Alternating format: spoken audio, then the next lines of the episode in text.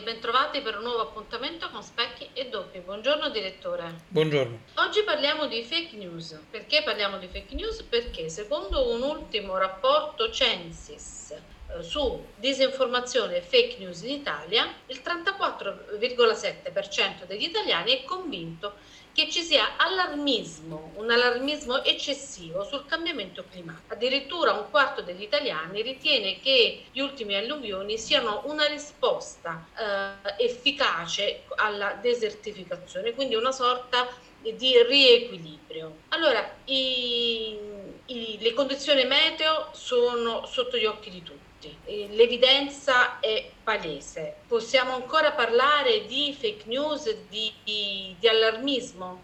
Allora, possiamo parlare di allarmismo, dobbiamo parlare di allarmismo, eh, però poi alla, in effetti noi ci troviamo fra due estremi, l'allarmismo da un lato, il negazionismo dall'altro. Eh, addirittura un uh, illustre deputato della Repubblica eh, proponeva qualche giorno fa la creazione del, eh, di un reato connesso proprio al negazionismo climatico. Insomma, si stanno perdendo un po', si sta perdendo un po' la bussola da parte di, di tutti quanti, perché mh, è vero come è vero quello che dicevi, cioè la devastazione di alcune zone del territorio italiano dovuto, dovuto soprattutto a, manifestazioni climatiche estreme che si sono verificate e si continuano a verificare anche in questi giorni, soprattutto nel nord Italia. No? Mm, ricordiamo tutti le eccezionali grandinate, o per meglio dire le grandinate con chicchi di grandine di eccezionale dimensione, grosse quanto palline da tennis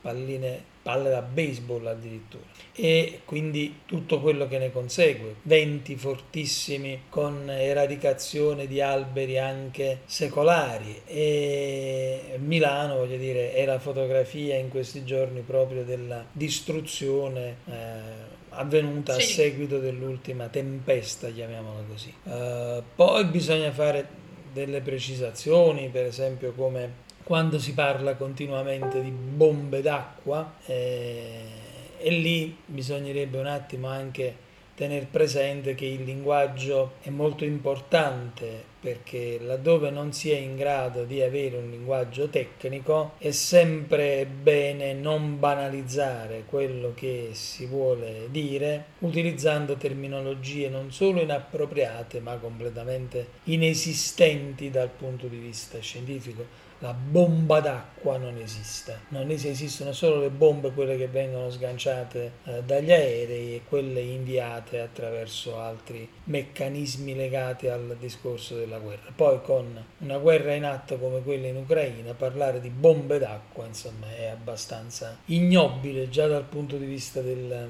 del linguaggio comunicativo. comunicativo. E la comunicazione anche riguardo al discorso climatico è molto importante perché perché innanzitutto al pari di quanto avveniva eh, per esempio nell'ambito della pandemia da Covid da cui siamo usciti non molto tempo fa, mh, mm, non parlano solo gli esperti, ma tutti si sentono esperti e quindi si, come dire, danno eh, danno a loro, la, a loro, stessi la patente per, eh, per, parlare. Invece bisognerebbe lasciare la parola solo agli esperti e calibrare anche gli esperti, perché poi gli esperti dividono le loro esternazioni in eh, quello che è la base scientifica di ciò che dicono e poi invece le previsioni, le opinioni che giustamente ognuno ognuno ha. In questo momento bisognerebbe attenersi solo ai fatti strettamente scientifici e i fatti strettamente scientifici ci dicono, se li andiamo a leggere, se ascoltiamo i eh, maggiori esperti nel campo, che il futuro non è eh, affatto roseo, ma i fenomeni contingenti di questo momento o di qualsiasi altro momento non vanno confusi con quelli poi di lungo periodo, che sono cosa completamente diversa. Cioè, in realtà noi dovremmo cercare di non confondere quello che stiamo vivendo con quello che vivremo e quindi okay. avere una posizione diversificata rispetto alle due cose. Non certamente l'allarmismo fino a se stesso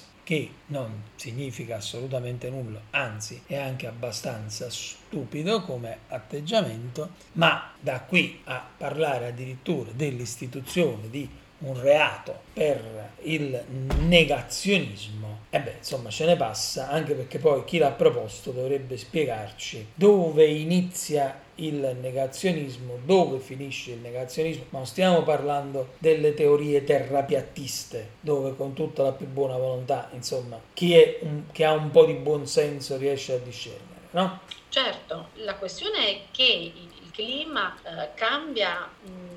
È, è cambiato molto ma nell'arco degli anni. Noi in questi ultimi anni abbiamo una manifestazione violenta, ma è, è, è, il punto di arrivo, almeno di oggi, di un processo molto lento che è durato negli anni. Certo. Allora quando tu dici che quello che viviamo oggi non è quello che vivremo domani, ma certamente le scelte di oggi influiranno su quello che ci questo, questo è, l'altro discorso, questo è l'altro discorso fondamentale, cioè sulla scorta di quanto abbiamo dalle previsioni scientifiche rispetto al futuro. Quindi i modelli matematici che cosa ci dicono rispetto al futuro? Allora, rispetto a quello e rispetto a quanto stiamo vivendo oggi, noi dovremmo, noi cittadini, ma soprattutto voglio dire i governi, dovrebbero inaugurare delle politiche eh, che in qualche maniera cercano di mettere un freno a questa deriva ecologica che viviamo e che possono indirizzare poi per il futuro a cercare di mitigare quanto più possibile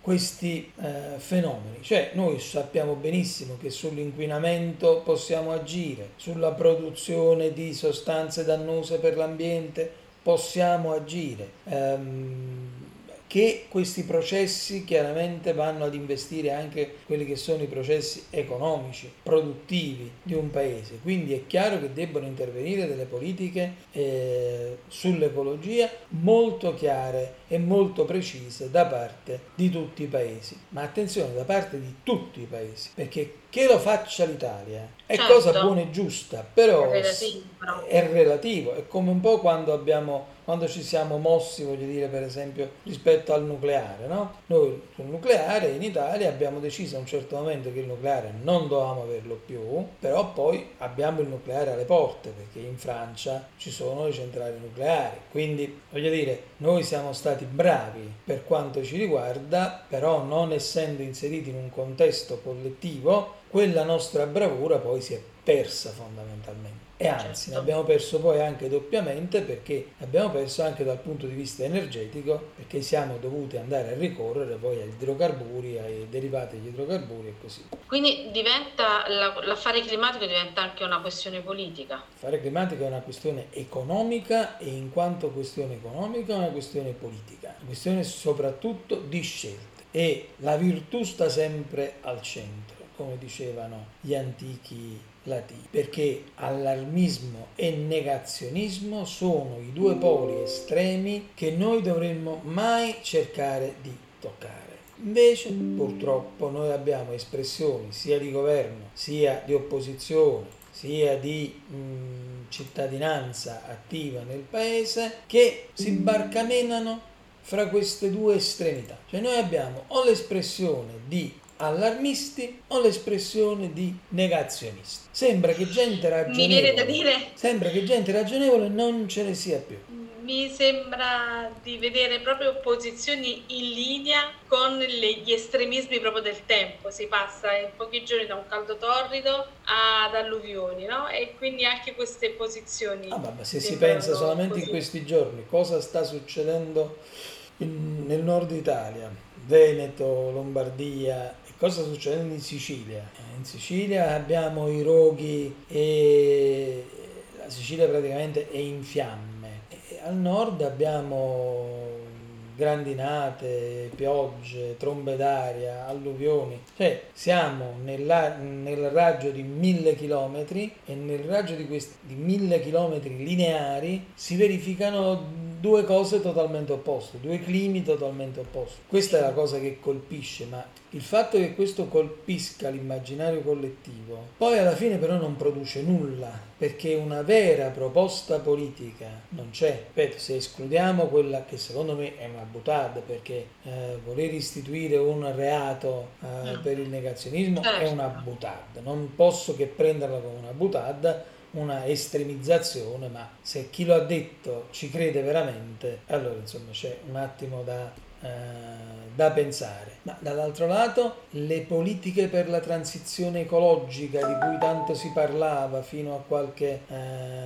anno fa, fino all'anno scorso fondamentalmente, che fine hanno fatto? Questa transizione ecologica si deve fare o non si deve fare? Eh, dovremmo passare, dobbiamo andare sempre di più verso la mobilità elettrica oppure continuare a rimanere sulla mobilità con i motori a scoppio che ancora eh, abbiamo e ci portiamo avanti. La produzione di energia dovrà essere sempre più pendente verso l'energia pulita, l'energia verde, eh, oppure dobbiamo pensare addirittura un ritorno al nucleare. Nucleare ovviamente di quarta generazione, completamente diverso certo. rispetto a quello che certo. eh, noi conosciamo. Queste sono tutte scelte in grande che poi chiaramente vanno a verificarsi nelle, scelte, nelle piccole scelte quotidiane che ognuno di noi fa e che poi determinano quello che sarà il futuro, ma non nostro, il futuro dell'umanità. Certo. È questo che bisognerebbe Benissimo. pensare, questo che bisognerebbe capire e qui i governi dovrebbero aiutarci e indirizzarci, non pensare di punire chi